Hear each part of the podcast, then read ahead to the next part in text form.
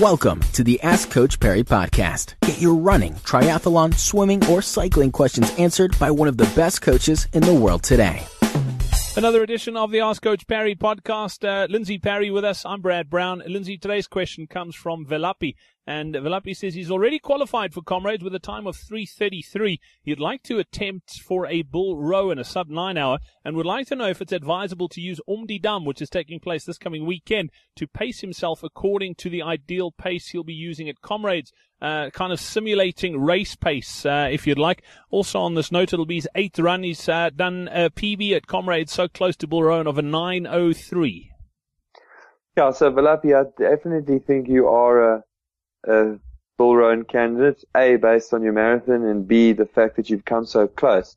If you miss a Bill Rowan by three minutes, that's race day management. So that's uh, from things like going through halfway a little too quickly, spending too much time at water stations, maybe stopping and talking to family, perhaps a toilet break. But I mean, three minutes is it's course management, um, and it's just making sure that you really don't waste valuable time and that you go through halfway uh, in the appropriate time and, and then you should nail it. I would be cautious about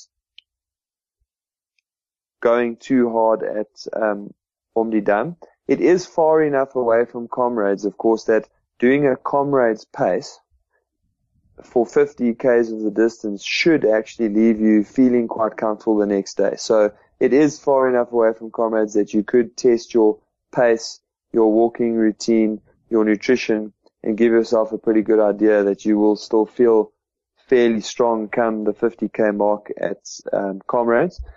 But I would caution against that if your qualifier was too close. So if you're going to do that, you must there must be at least three weeks between your qualifier and uh, Om Die Dam. And if there aren't three weeks between the two, it's debatable whether you should be running, but then you really must ensure that you run easy.